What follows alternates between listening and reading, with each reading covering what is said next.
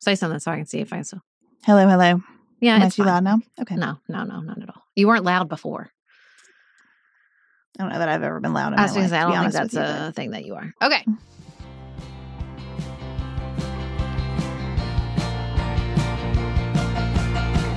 This is Sarah Stewart Holland. And this is Beth Silvers.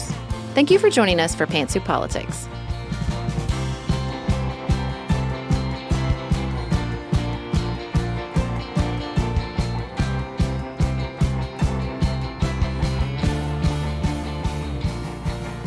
Hello, thank you for joining us for Pantsuit Politics, where we take a different approach to the news. I'm so happy to be back with all of you and back with you, Sarah, after being out for most of the month of June. So, today, as we are recording on Monday, June 26th, we're reflecting on it being a year since the Supreme Court overturned Roe versus Wade. We're going to talk about the legal and medical and political fallout of that decision and where we see that conversation going next.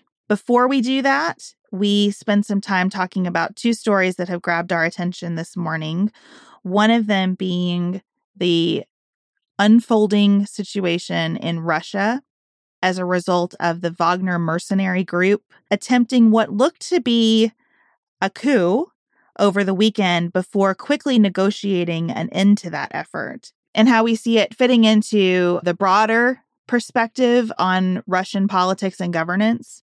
And then we're going to just quickly talk about how we took in the story that captivated so many of you about the OceanGate voyage to see the Titanic and the tragic way that that episode ended. Outside of politics, we're going to catch up a little bit on our reflections from the month of June. Now, we've talked about abortion on the show before, obviously, and we have a playlist of some of those episodes that we will link to in the show notes in case you're interested in more of our personal perspectives on this topic. In the past, we've had pro life and pro choice voices on the show, but do want to be clear that we are both pro choice and believe abortion access is important healthcare and should be available nationwide. So if you want more of the background of the topic broadly, that playlist will be available. We also want to make sure that we invite you to join us in Sarah's hometown, Paducah, Kentucky, from October 20th to 22nd. We're going to have a live show in Paducah on the 21st, but lots of activities around the live show. I'm really excited to come see you, Sarah. I just love an itinerary. I just love a schedule. I love an itinerary. I love a guided experience. And we're going to have so many available in Paducah. Y'all, every day I think, oh, well, we'll, we need to call Kisa at her studio. So in case she wants to do like a live craft class around pantsuit politics, that's available. The next I'll be like, well, we need to make sure and put Red's Donuts on the list because people have to have Red's Donuts before they leave. So I'm a little worried that three days is not going to be enough. Don't plan on this being restful, you guys. I got too many things for you to see and do in Paducah while you're here. Just saying. Except that I'm going to offer a yoga class, which I It's a promise will be very restful. We're going to need it, Beth. We're going to need that to balance everything else out. We're going to restore and regroup together. I think it's going to be so much It's fun. so much Sarah fun. is so enthusiastic about her hometown. I'm sure you know that, but you don't really know it until you're there. And she's showing you the people and the places and the Mhm. things. So we hope you'll join us. You can check the show notes for more information about that. We also would just really appreciate if you love what we do here at Pantsuit Politics, you take a minute to tell your favorite podcast player that so that more people can find us and join this conversation. Up next, we're going to talk about Putin's former chef becoming the single greatest challenge to his political power that we've seen in a long time. When you're ready to pop the question, the last thing you want to do is second guess the ring. At Bluenile.com, you can design a one of a kind ring with the ease and convenience of shopping online. Choose your diamond and setting. When you find the one, you'll get it delivered right to your door. Go to Bluenile.com and use promo code LISTEN to get $50 off your purchase of $500 or more. That's code LISTEN at Bluenile.com for $50 off your purchase. Bluenile.com code LISTEN. A lot can happen in three years, like a chatbot may be your new best friend. But what won't change? Needing health insurance. United Healthcare Tri Term Medical Plans, underwritten by Golden Rule Insurance Company, offer flexible, budget friendly coverage that lasts nearly three years in some states. Learn more at uh1.com. Sarah and I have talked many times about our desire to age as gracefully as possible, and skincare is a huge piece of that. I spend a lot of time and money thinking about my skin, and I have added Ritual to my routine, which just gives me a lot of comfort. Ritual is here for us. They have created a wrinkle support skin supplement and conducted clinical studies, so we know it's working. They're taking the guesswork out of skincare. Ritual Hyacera is one of several Ritual products that I love. I take the daily multivitamin, I take a probiotic, and Hyacera is that once daily skincare supplement that is clinically proven to reduce wrinkles and fine lines and increase skin smoothness in 90 days. I recently met a friend for the first time in person as opposed to online. And we were discussing the fact that I am 43, and she said, I cannot believe how young you look. And I thought, thank you, Ritual, for that. Start Hyacera to help minimize wrinkles without compromising on clean science. Hyacera from Ritual is a clinically proven skin supplement you can actually trust. Get 25% off your first month for a limited time at ritual.com slash pantsuit. Start Ritual or add Hyacera to your subscription today. That's ritual.com slash pantsuit for 25% off.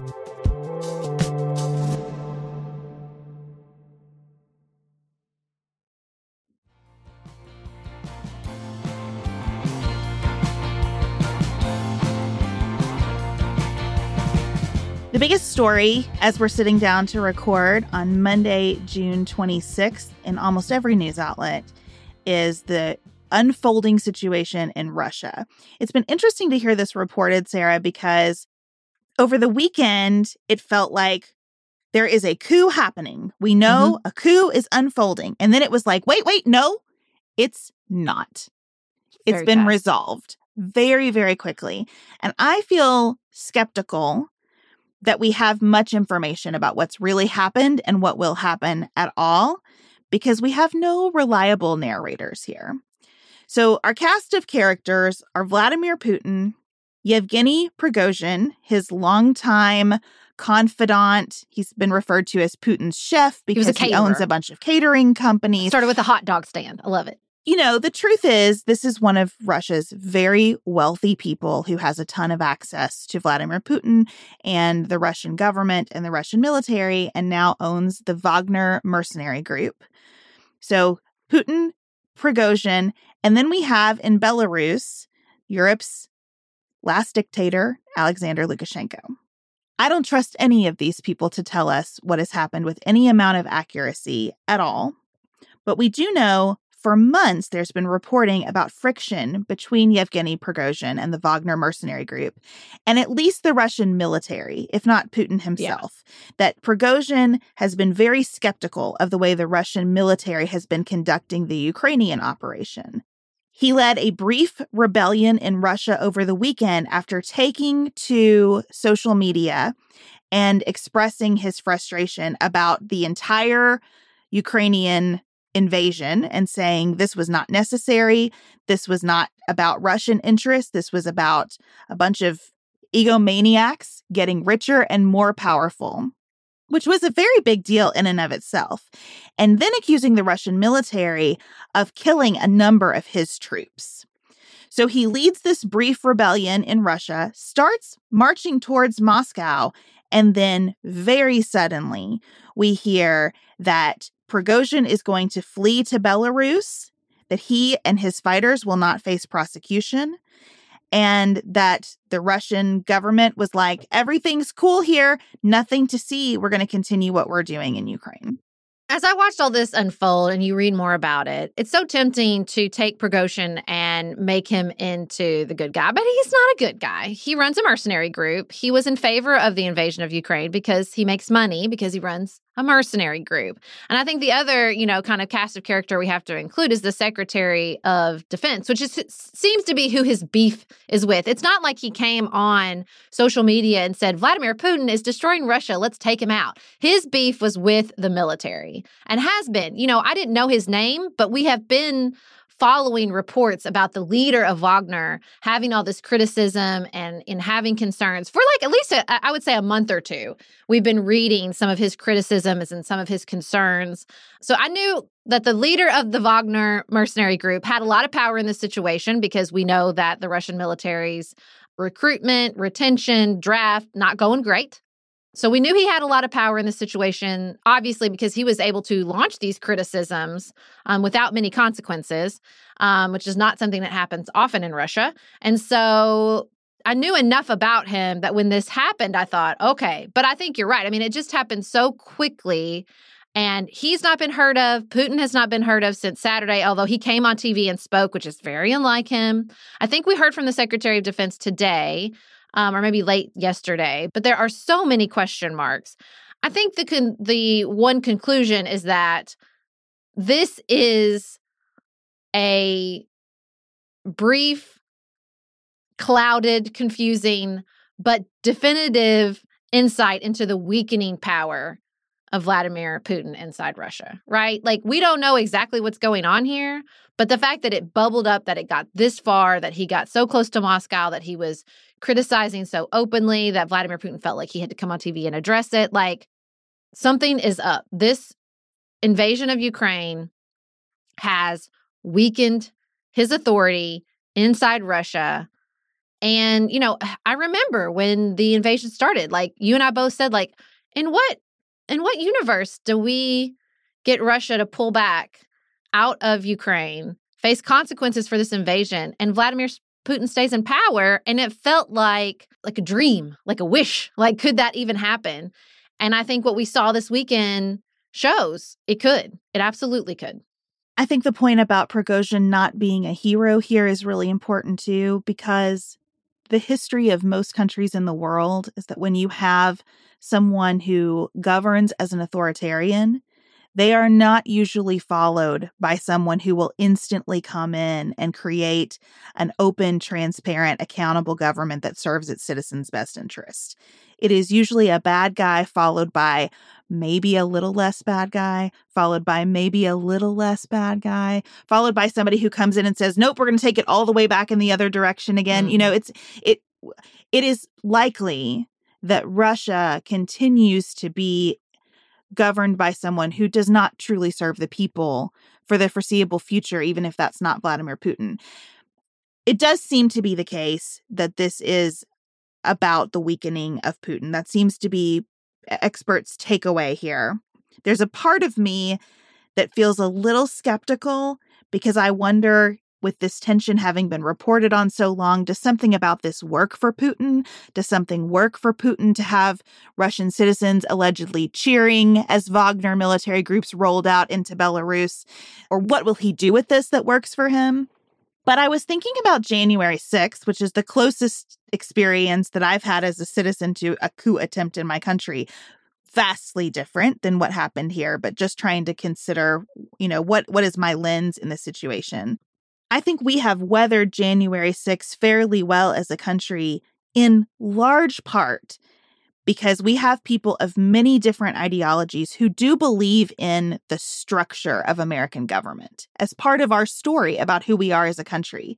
That's non existent in Russia right now. No one knows how Putin could be replaced. They mm-hmm. do not mm-hmm. have this structure that people of different ideologies, backgrounds, and stakes agree on. And I don't know what you do when you've had an attempt like this to change the game without a common story about what happens next.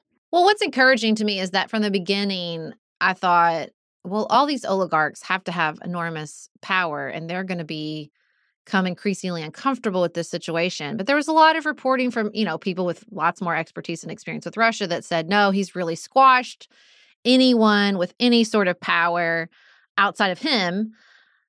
And I thought, okay, I, I, believe you, but I think this shows that that's not necessarily true. You know, I think that the wild card, wild but wholly predictable to me, is that the military is is brittle.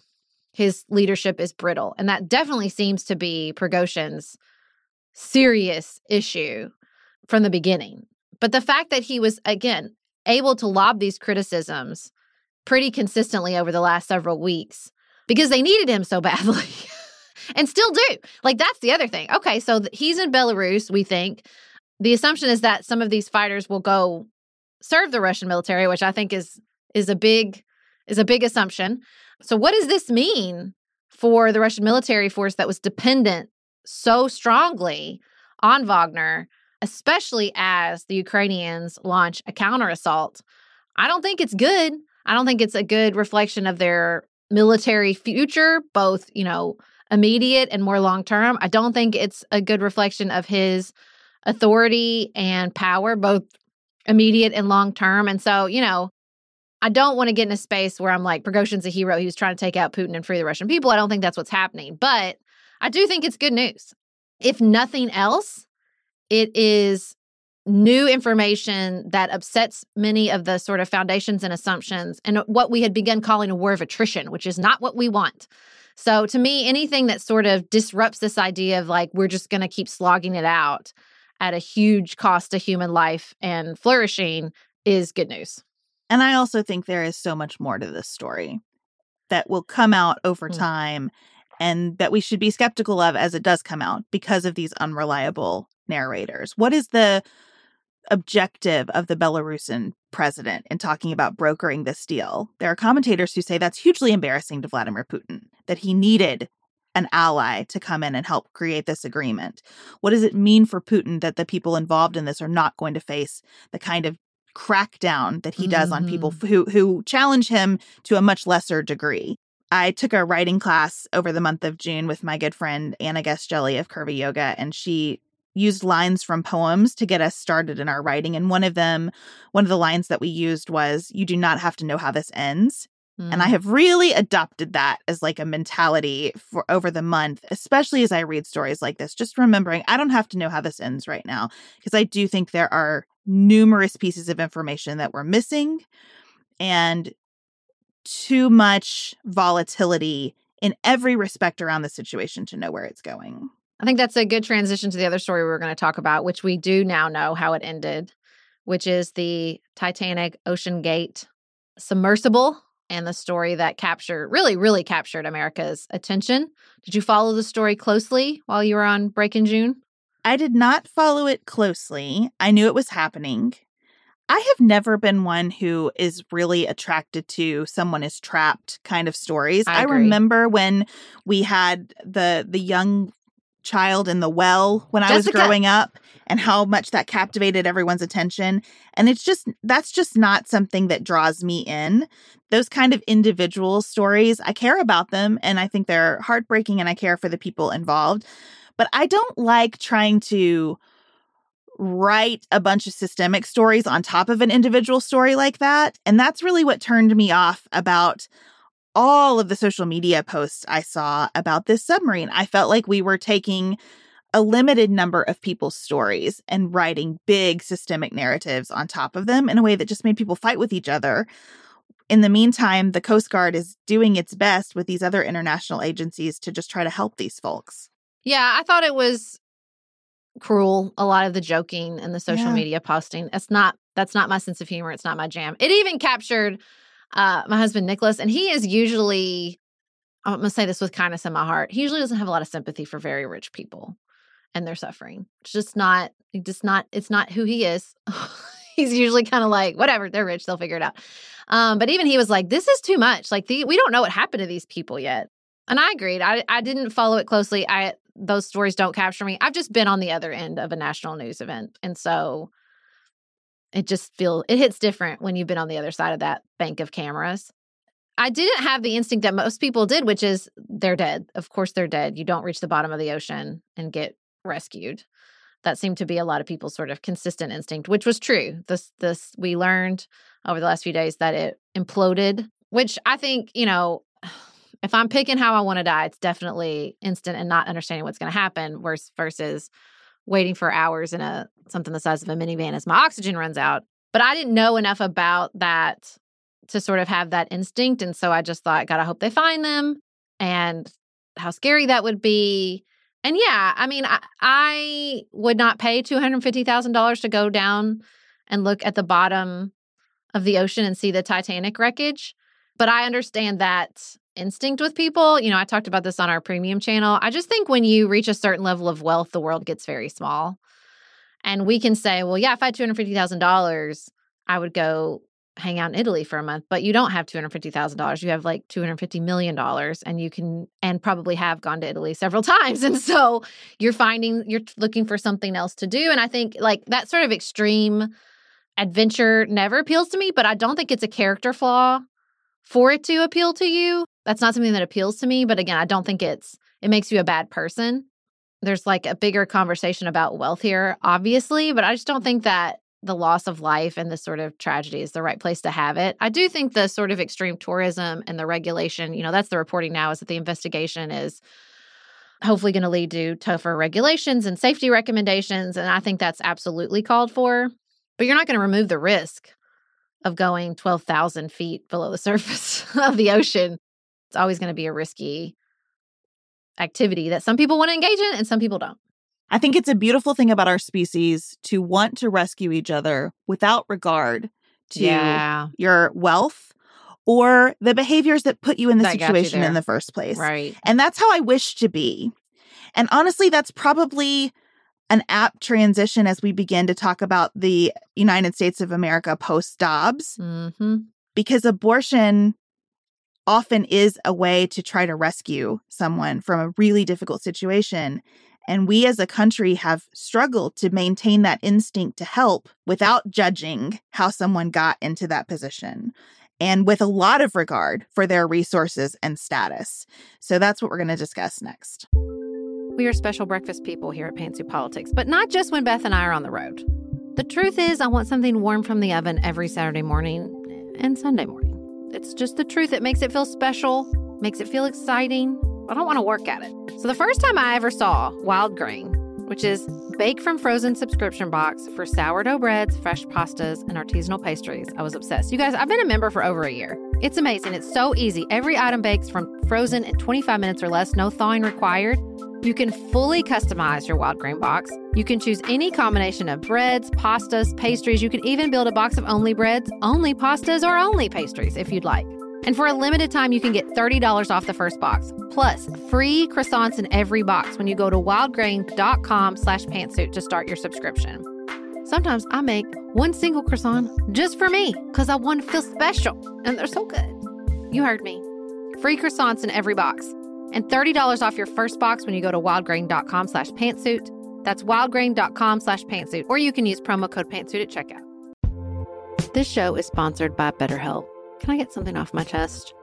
Every day I feel a little pang of sadness because I think about Griffin going away to college. Y'all, he's a freshman in high school. This is not healthy or normal. This is why I have it on my list of things to talk to my therapist about. We all carry around these things, big and small. When we keep them bottled up, it can start to affect us. Therapy is a safe space to get these things off your chest and to figure out how to work through whatever is weighing you down. If you're thinking about starting therapy, give BetterHelp a try. It's entirely online, designed to be convenient, flexible, and suited to your schedule. Just fill out a brief questionnaire to get matched with a licensed therapist and switch therapist anytime for no additional charge. You gotta get it off your chest. And you can get it off your chest with BetterHelp. Visit betterhelp.com slash pantsuit today to get 10% off your first month. That's betterhelp, H-E-L-P dot com slash pantsuit. Looking for the perfect gift to celebrate the moms in your life? Aura frames are beautiful, Wi Fi connected digital picture frames that allow you to share and display unlimited photos. It's super easy to upload and share photos via the Aura app. And if you're giving an Aura as a gift, you can even personalize the frame with preloaded photos and memories. You guys, I love my Aura frames. I have one in my office, I have one in my kitchen. I have given one as a housewarming gift, I have given one as Mother's Day. Father's Day. They are the most amazing gifts because this app is a game changer, in my personal opinion, in digital frames. It makes it so, so easy to get the pictures on there and even videos. It plays like you're in Harry Potter, you guys. It is the best. I love mine so much. And right now, Aura has a great deal for Mother's Day. Listeners can save on the perfect gift by visiting auraframes.com to get $30 off plus free shipping on their best selling frame. That's A U R A frames.com. Use code PANTSUIT at checkout to save. Terms and conditions apply.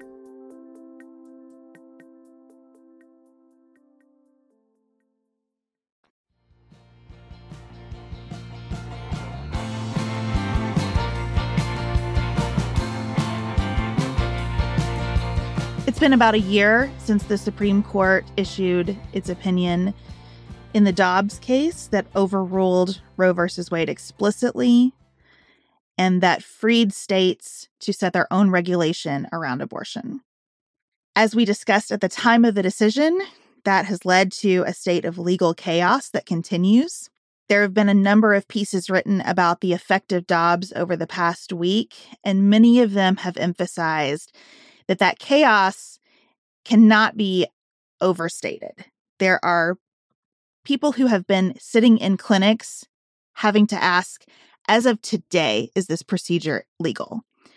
There are physicians that are spending hours in meetings with lawyers and administrators to figure out, as of today, what can we perform for our patients? What services can we provide?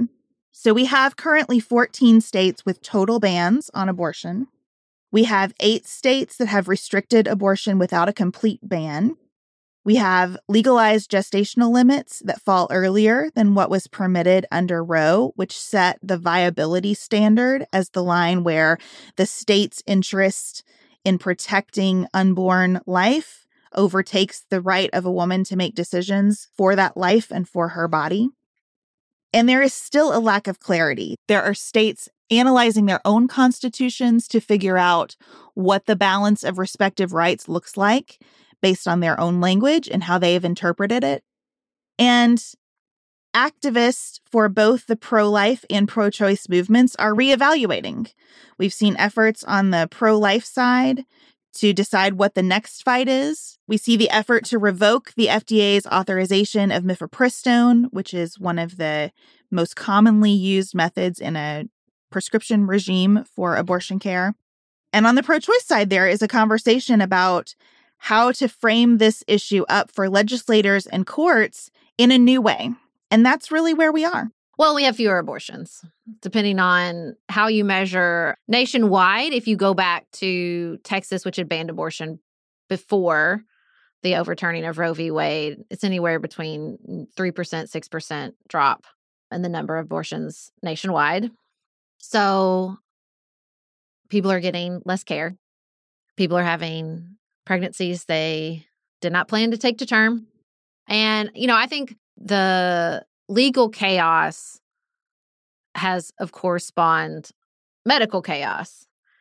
And that's everything from people with planned and wanted pregnancies being forced to sit as they turn sepsis before the doctors can justify an abortion to remove the pregnancy that failed, which is just mind blowing to me to be told by a medical professional who does who swears an oath to do no harm to say you have to sit and wait till we turn you turn sepsis, which is a life threatening event, before we can provide you the required medical care. You have doctors leaving states. We have a very popular provider leaving Paducah, moving to Oregon. I don't know if that's the reason she's leaving, but I can't help but wonder if that's part of it because I have heard stories in my own life locally where people were required to wait for care they needed post miscarriage. And I think, you know, as I look back over the year, a lot of things I sort of think about is, you know, sort of my side. What mistakes did the pro choice side make that we are seeing play out in this environment? And I think there are many. I think medically, a big mistake we made was siloing abortion care, putting it in clinics, removing it from hospitals, perpetuating this narrative that abortions are this like separate elective procedure you have when you have a pregnancy you don't want to take to term. That's not true. Abortion is a medical procedure that is used in a wide variety of situations. And now, when you have a ban, not only do you not have patients receiving that care, you have medical students not receiving that training because the medical schools don't feel comfortable and don't have the opportunity. I mean, they don't have the opportunity to provide that training because the procedure is illegal. And you know, hearing pro life activists say things like, well, this, they're just deliberately confusing the terms to create confusion. No, no, how dare you? Like, how dare you? This is what happens when we we said, "Well, it's just a separate thing, and we'll let you put it over here." It affects everything. It affects everything: wanted pregnancies, unwanted pregnancies, people's future fertility. I've heard so many stories about women who had to get hysterectomies because of the fallout from either infection or ectopic pregnancies that went untreated for too long. And I just think this this is this was the wholly and completely predictable outcome when you try to leave something as complicated as medical decision making to state legislators half of which if i've y'all know this soapbox for me are like part-time like part-time they're a quarter of the year but yes they can definitely handle the complexity of legislating medical decisions so you know i just think that that we are only at the very beginning of seeing this fallout medically the Kentucky Lantern ran an op ed this morning from two OBGYNs in North Carolina who talked about the moral injury of not being able to provide the care that you know a Mm. patient needs to physicians. And I thought that that was a really important way to put it. It is important to understand that morality cuts a lot of different ways in Yep. these situations. And I really valued their perspectives as as providers in a state that has seen a massive uptick in the number of abortions provided because North Carolina is one of the few places that if you live in the south you are still able to get any care and that's about to end. Then, of course, we have the political fallout. And I will say this as I was looking at, you know, the research for this episode and reading all these retrospectives, I thought, well, man, a lot of times I said Republicans just use this, right? They just use abortion to motivate voters, but they don't really care. And I will say that I was wrong because there are some people who care so much they are willing to take massive political loss around this issue. And they've shown that in the year since. That despite the fact that only about 13% of Americans believe abortion should be illegal under all circumstances, despite the fact that every time this came on the on a state ballot in 2022, even the reddest of states said, no, we don't want this illegal in all circumstances. They're just continuing to push for it. They're continuing to just swallow this political liability and say, no, we're going to keep trying to ban it, even though it is abundantly clear that's not what people want. I think this is a democracy issue in so many respects, especially sitting in Kentucky, where we had a decisive defeat of an attempt to ensure that courts cannot speak to the issue of abortion. And still, after the huge amount of effort and education and fundraising that went into defeating that ballot initiative, you cannot get an abortion in Kentucky Mm-hmm. and you cannot get an abortion anywhere near Kentucky. It is it takes a lot of resources to be able to get to a place from Kentucky where you can receive that care. And I think that that disconnect between the direct action of voters around a ballot initiative and the legislation that continues to be in effect here is a problem long term for how people view our democratic systems. And I think it's going to continue to be a problem as we see Republican legislatures throughout the country attempting to block voter direct action around abortion. In Ohio, Republicans approved a ballot measure to raise the threshold for passing ballot measures Mm. from a simple majority to a supermajority. Ridiculous. And that procedural maneuver, which I'm sure will be worded in a way that is difficult to understand on the Mhm. ballot, is aimed at preventing abortion rights direct action by voters uh, on the state constitution in the fall. And we see that happening elsewhere in the country. And I have worried for a long time that this issue would be one that really broke us as a nation. And if we continue to see pushback from voters against extreme abortion legislation and the proponents of extreme abortion legislation being less and less interested in what voters think, Mm-hmm. that's scary. Yeah. Well, and I will say the disconnect between the response to the political reality of how most voters feel about abortion with state Republicans and local Republicans versus national Republicans has been fascinating to watch. There was reporting about a Republican caucus meeting in the House where Nancy Mace was like, What are we doing? what are we doing? This is such a political liability. There's lots of reporting that like Trump has has worried about this and has talked about this. So you have, you know, sort of the far right ideologues on this issue, like Tommy Tuberville, who's just ground all military promotions to a halt over the military's policy around abortion, despite the political reality. And I, you know, I don't know how far this will have to go, particularly in red states, for people to hold their representatives accountable. It's, I mean, it's going to have to come from Republicans that hold their representatives accountable. And in a so many of the primaries, the accountability only comes from the right. So I don't I don't know how that's going to play out. You know, like I I don't know how often the losses will have to come at the national level before maybe the national players get involved in the state politics and the state processes. I don't know. I don't know, but I mean it, it is a political liability. There's no doubt about that.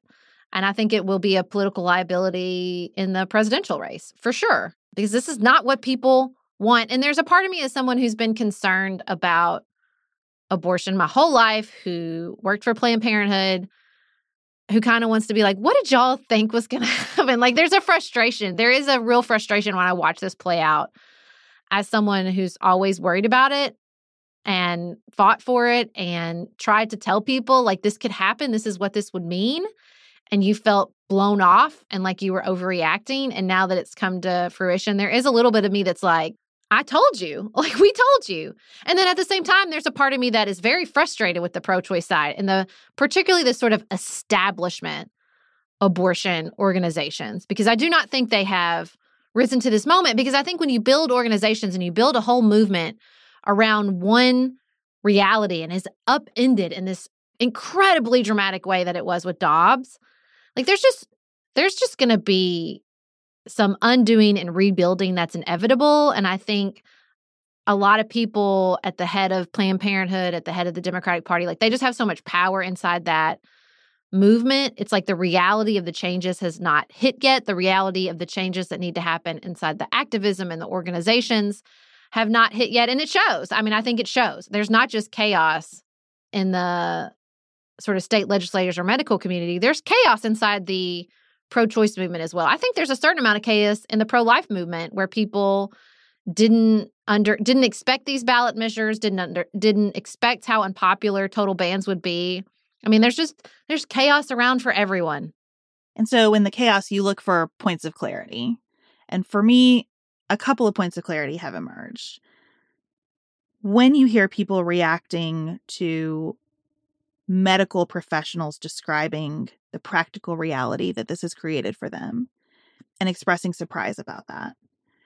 I think it is a reminder that the vast majority of people who have a strong opinion against abortion really are talking about one particular type of abortion mm-hmm. and are not investing in this issue in the way the activist pro life community invest in this issue. I think that clarity also comes when you realize that in states with total bans, those total bans are criminal laws and they are not being enforced. We do not see prosecutors anxious to enforce criminal bans. And part of the problem with this entire issue and with activism on both sides of the issue, and the reason I think that the pro choice movement has come across as overreactive or so strident to many people, is that they have been operating in this criminal context. And that is a very binary situation for a topic that has nothing binary about it. Mm-hmm. And in the legal community, you're seeing that discussion unfold. More Perfect has two excellent episodes about the Supreme Court's use of viability to set that binary here's where you can and here's where you can't, as though there is a moment for every unborn life mm-hmm. that switches from not viable to viable in a world where our medical technology is changing every day. That doesn't exist. And I think it's encouraging that legal scholars are starting to think through what would be a principled framework for legislating and regulating in this arena that More Perfect series talks to two legal scholars, both of whom had abortions for wanted pregnancies and have faced the medical reality. And they talked about how some of what's been so off-putting in the debate about abortion is is constantly using the word fetus or clump of cells or acting like an unborn life doesn't have value and they're making a distinction between an unborn life having value versus having rights and saying this is really a parental decision. And how do we frame it up as a parental decision the way that we do in tort law? So if you are injured as a pregnant person by a negligent driver, part of what you establish in the process of assessing how much money you're owed is how important the pregnancy was to you. Mm. And they're trying to say, how could we take a framework that already exists in the law where we recognize that unborn life has different meaning to different people and apply that more broadly so that we are able to open up this arena again? And I just think all that work is really important work. It's hard. And it's again something that we're not all going to agree on. But removing this from the criminal arena feels very important to me for us to be able to have a discussion that more closely mirrors the way the vast majority of people feel about this topic. Yeah, when this decision first came on, Ezra Klein had a moral philosopher on his show, Kate Greasley. She talked about the paradox of the heap, which I've not stopped thinking about since that episode came on, which is like if you have kernels of sand, at what point when you're stacking up the sand does it become a heap? Like, can you count the kernels of sand and tell me exactly when it becomes a heap officially? Of course not. And she uses the paradox of the heap to talk about exactly what you're discussing and why viability was such a messed up foundation to base all this upon. And also maybe the least messed up foundation we could have gotten at the time. And I think like there's this temptation, I think across the spectrum to not acknowledge like what the Supreme Court did when they overturned Roe v. Wade was wipe the board clean.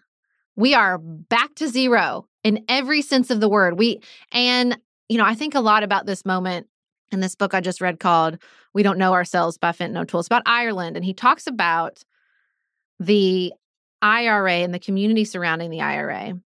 And because sort of certain aspects of the media rightly called them terrorists. The violence they were perpetuating was heinous. However, when they did that, they shut down any outside perspective within the community that would be open to criticism, right? When you call me a terrorist, I'm not going to listen to anything else you say. And I think there is an aspect of that on both sides, but particularly in the pro choice side. There's no willingness to say, this was not working. We made a mistake when we did this.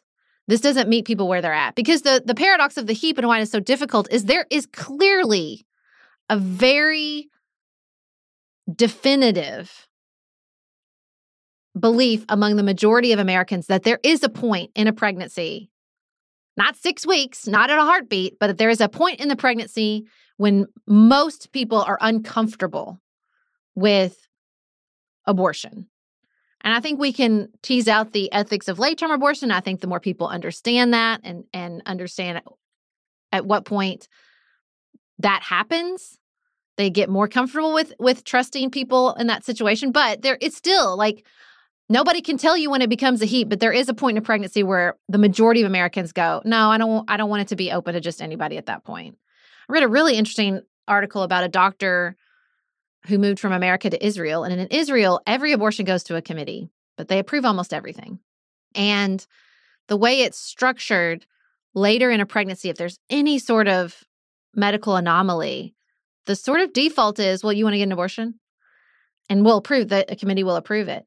And this doctor was like, I'm hitting the edges of the outside boundaries of my pro choice belief because I'm telling people this is an option when really, like, this is a small concern. It might not be anything.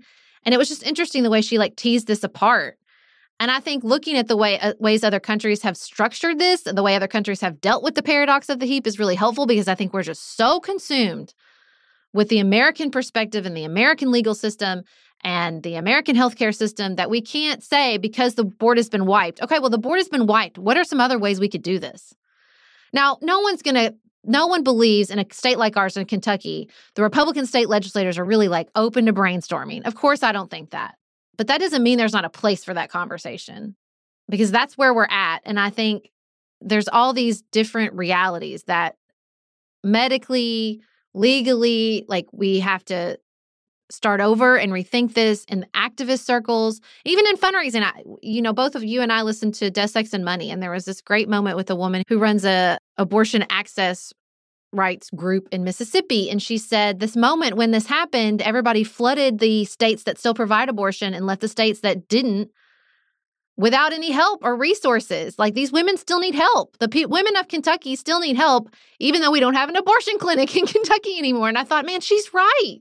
Because it is tempting to just send all your money to Marion, Illinois, because they've got 50% more abortions coming their way now. But the women that are stuck still need help. And just like, just rethinking all that. I mean, I understand it's overwhelming, it's chaotic, but that's just where we're at. Everything needs to be rethought at this point. And continuing to think about how we prevent unwanted pregnancy and how we support people who find themselves in impossible situations. I listened to the founder of Rosemary's Baby, which is a wonderful philanthropy in Cincinnati. And I want to be clear, she was not talking about abortion at all. She was just talking about how her organization serves children from 9 to 19 Mm. who are pregnant and who intend to carry the baby to term. And she talked about all the different ways they wrap support around these women and girls to help them transition from child to parent and from child to adult at the same time. Mm. And one of the most powerful things she said that I will not soon forget is that she encounters still a lot of people who have the attitude that if these girls just wouldn't have had sex, they wouldn't have ended up here. Mm. And she said, What I try to help people understand is that when you have a girl having sex, either that sex act was trauma or some trauma preceded it. Word. And she said, We have got to get out of that mentality of projecting our own sense of how someone got to where they are and and allowing that sense to drive a judgment about whether the circumstances they find themselves in are just punishment for something that we think was wrong. I'm paraphrasing, but I just really appreciated the way that she made that point. And it kind of takes me back to the people on the submarine Mm. when people are in a situation, regardless of how they got there and what you think of it and what from your own life experience you bring to how they got there, I think it's just important for us as fellow humans to say, How can I meet you here? What is your understanding of what's happening to you? And what do you want to do about it? And how can I help? That's how we all want to be treated in every facet of our lives. And I wish that we could find a way to get there in the reddest states on the map around abortion care. Sarah and I have talked many times about our desire to age as gracefully as possible, and skincare is a huge piece of that. I spend a lot of time and money thinking about my skin, and I have added Ritual to my routine, which just gives me a lot of comfort. Ritual is here for us. They have created a wrinkle support skin supplement and conducted clinical studies, so we know it's working. They're taking the guesswork out of skincare. Ritual Hyacera is one of several Ritual products that I love. I take the daily multivitamin, I take a probiotic, and Hyacera is that once daily skincare supplement that is clinically proven to reduce wrinkles and fine lines and increase skin smoothness in 90 days. I recently met a friend for the first time in person as opposed to online. And we were discussing the fact that I am 43, and she said, I cannot believe how young you look. And I thought, thank you, Ritual, for that. Start Hyacera to help minimize wrinkles without compromising on clean science. Hyacera from Ritual is a clinically proven skin supplement you can actually trust. Get 25% off your first month for a limited time at ritual.com slash pantsuit. Start Ritual or add Hyacera to your subscription today. That's ritual.com slash pantsuit for 25% off.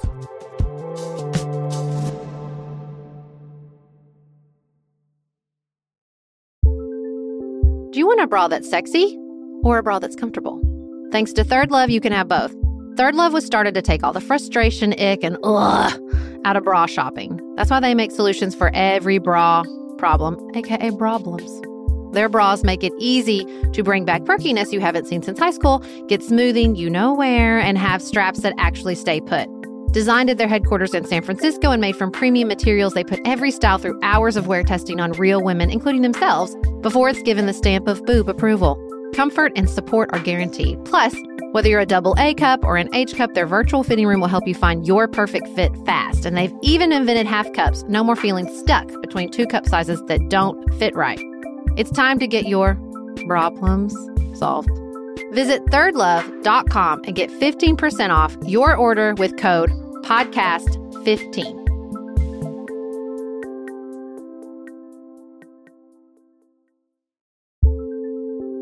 There's not much worse than a dry and itchy scalp. Also, when you get your hair colored and then it does not last as long as you and your stylist discussed. It could be that unfiltered, mineral filled water is the culprit. Hard water is a leading cause of damaged hair and dry, irritated skin, and about 85% of the United States uses hard water, filled with dissolved minerals and added chlorine. That's where Canopy's new filtered shower head comes in. Canopy, known for their beauty hacks and reimagined humidifier, has revolutionized the filtered shower head. Dermatologists recommended this unique three stage filtration system greatly reduces contaminants and odors in your shower water leaving you with healthy hair and glowing skin. Best of all, the Canopy filtered shower head is hassle free. Installation is a breeze, and its unique quick release filter replacement feature allows for seamless filter replacement unlike any others on the market. Go to getcanopy.co to save $25 on your Canopy filtered showerhead purchase today with Canopy's hassle free filter subscription. Even better, our listeners can use code PANTSUIT at checkout to save an additional 10% off your Canopy purchase. Hurry, your hair and skin will thank you.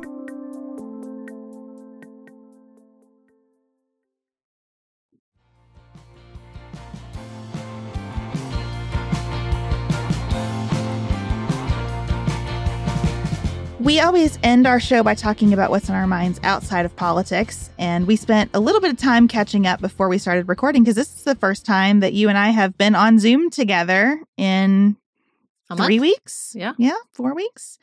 So it's good to see your face. Same. And I don't want to do like a laundry list of what I've been up to in June. I will just share that I went into June with a list of things I wanted to accomplish. And the top of that list was being very present with the people I care about. And what I realized is when you're trying to be very present with the people you care about, that can be the only item on your list. Everything else just has to fall away. You just have to be very fluid about everything else. Yeah, I had the opposite experience in June because I sent the people I care about away. Sounds bad when I say it like that, but Felix went to diabetes camp from June 4th to 22nd. And then Amos and Griffin were at camp for two weeks. So I had a lot of child free time. So we had very different experiences in June. And I thought Tish Harrison Warren wrote a really interesting piece in the New York Times about sabbaticals. And I thought that's probably closer to describing what we do over the summer. It's not really vacation, especially the way we've structured it this year with one of us taking off and then the other one taking off. So I was working sort of, but it did feel like a break, a real break. I'm sure it felt similar to you because you did it's not like you like left and went on this like big vacation during the the time off. But I just love the idea of a like a sabbatical where you're really getting rest to contemplate. And I, you know, I had a lot of time to think about I don't know, everything parenting, life, how I structure my time, my relationship with my phone. I found some boredom in June, which is not a sensation I experience very often, being the mother of three children and working full time and having a cell phone. But I did, I found some boredom and it really worked on me in some good and hard ways. I was not bored in June. I do think the sabbatical feels right to me in the sense that stepping away from work always gives you a different perspective on work. I noticed Mhm. at the beginning of the month, especially as the indictment came out against former President Trump, I felt much more anxious about that than I would have if I had been working Mm. and reading the details and discussing them with you and with our community of listeners. And that was a good point of reflection for me to just understand yet again that we have to have some way to process this because just consuming it is really bad. It's Yeah. like you take it in and it's like you eat a meal with no digestive system. Mhm. And so understanding that I really need the work that we do to be able to stay in touch with what's happening in the world in a sustainable way was a good reminder for me for sure. Yeah, I agree. You know, the difference between processing it regularly. I was still doing the news brief, so I was getting, you know, a fair amount of that. And it was fun to stretch out and and have some different kind of conversations and conversations with different people. But it's also just so much more work because you and I have such a a pattern in chemistry and and history at this point. It's much easier uh, to do everything with you. and so that was that was definitely an important insight and learning but it was nice it was nice to to to break it up this way and to sort of feel like i wasn't running running running running running and then bam off soak it up, soak it up, soak it up, and then back on. Like it, it felt gentler. This felt like a gentler sabbatical like experience than previous summers. And I think the other big insight that I took from this sabbatical was just a sense of real gratitude because June was hard on our family in a number of ways. And none of it was the chaos lottery, the way that you describe it. It was all just life. People have chronic diseases that lead to difficult situations and surgeries. Dogs get old and die. Mm. Births happen, and they can be very, very hard. And so, all the things that we sort of went through as a family that took a lot of time and emotional energy were just normal life things. And I felt so lucky having so many of them come together at once to realize this is hard and we have everything that we need to deal with it. And I do have this space from work. I am not counting how many hours I have left to deal with this problem or that or to mm. drive here or there. I am not worried about how much the gas is going to cost to unexpectedly go to where my loved ones are and need me. And I just felt enormous gratitude, maybe a sense of guilt about some of that, a lot of empathy, and a desire to figure out how to maintain that perspective when I'm back at work and I have distraction from life. To remember that everyone's living life all the time, and some people much more acutely than others. And that impacts how they come across at work. I, you know, I hope I've always had that perspective about work, but how they come across at work and how they come across at Kroger and in social situations and when they're voting. Well, that's definitely what I mean by chaos lottery. It doesn't have to be like a tornado that falls out of the sky. When I say that, I just mean shit happens. Yeah. and really, you know what else? It happens all the time. you just don't get a break. Your ball is always in that thing getting spun around. It, could just get pulled up. It could get pulled, multiple balls could get pulled up at once. You know what I mean? Like we just talked about the chaos of the post Dobbs reality. But the chaos is also an opportunity. And I think that that's what those moments in life always present. It's not that everything happens for a reason or any of that bullshit, but like it is an opportunity to see that like none of this is earned or deserved. Like this is just what happens when you are a human being in the flow of you know, chaos that comes from being exposed and connected and loving and living with other human beings, which is just the reality of everyone's existence. I don't care how secluded you are.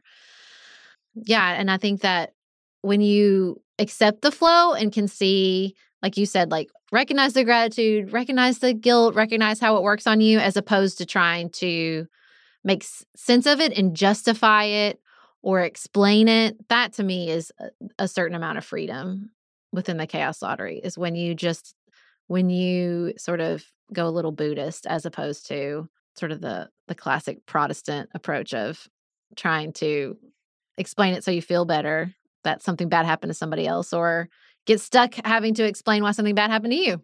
Early in the month, I was sitting outside with Jane and kind of out of the blue, she said, Hey, I was wondering something, mom. How do you deal with it when you all have to talk on the podcast about school shootings? Hmm. And we talked a little bit about her school and how do I feel just as a mom in those situations. And I said, you know, on the podcast, it's really hard. I never know what to say because there aren't words for situations like that. So I my default is just to say we have each other. That's the only way we get through these things is other people. Other people are the the problem and the solution always. And that has really been true in the month of June for me, just to recognize I have so much support from other people. And so, even as I have had moments this month where I have been as sad as I have ever been, other people have been there. And moments when I have been very scared, other people have been there. And I think I, over this sabbatical period, like doubled down my commitment on ask for help, take people's help when it's offered.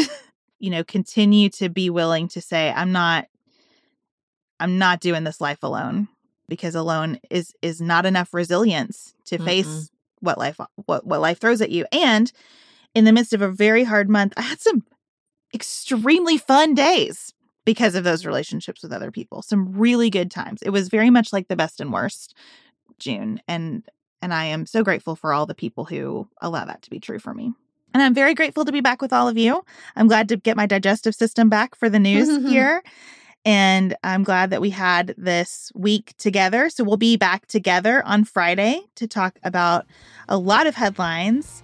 So many things happened during the month of June that we haven't had a chance to catch up on. So we're going to do a big catch up on Friday before Sarah takes her sabbatical time with her family. And I'll look forward to staying with all of you in the month of July. Everybody have the best week available to you.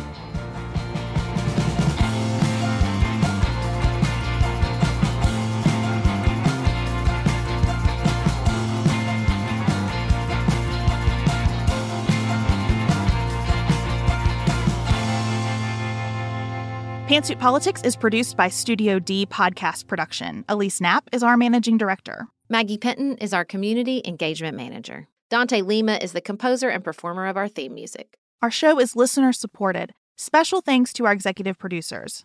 Martha Brunitsky, Hallie Edwards, Janice Elliott, Sarah Greenup, Julie Haller, Helen Handley, Tiffany Hassler, Emily Holiday, Katie Johnson, Katina Zuganellis Kasling, Barry Kaufman, Molly Kors, Catherine Vollmer, Lori Ladow, Lily McClure, Linda Daniel, Emily Neasley, The Hutchins, Tawny Peterson, Tracy Putoff, Sarah Ralph, Jeremy Sequoia, Katie Steigers, Karen True, Annika Uvaline, Nick and Elisa Valelli, Amy Whited, Emily Helen Olson, Lee Shay McDonough, Morgan McHugh, Danny Osmond, Jen Ross, Sabrina Drago. Jeff Davis, Melinda Johnston, Michelle Wood, Joshua Allen, Nicole Berkless, Paula Bremer, and Tim Miller. This is deliberate obfuscation. Obfuscation. Obfuscation. Obfuscation. This is deliberate obfuscate. Nope. Let me say it again. so we're going to discuss the questions that we have about that, what we know so far, and how we seeing it fitting into the bigger. How we seeing it? That was good.